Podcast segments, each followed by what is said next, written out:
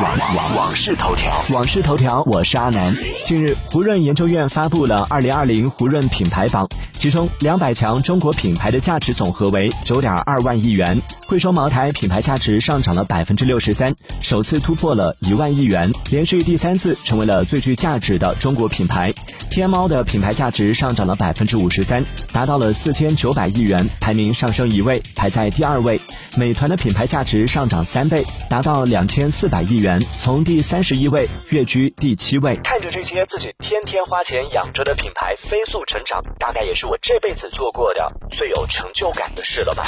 更多新鲜事就在网视头条。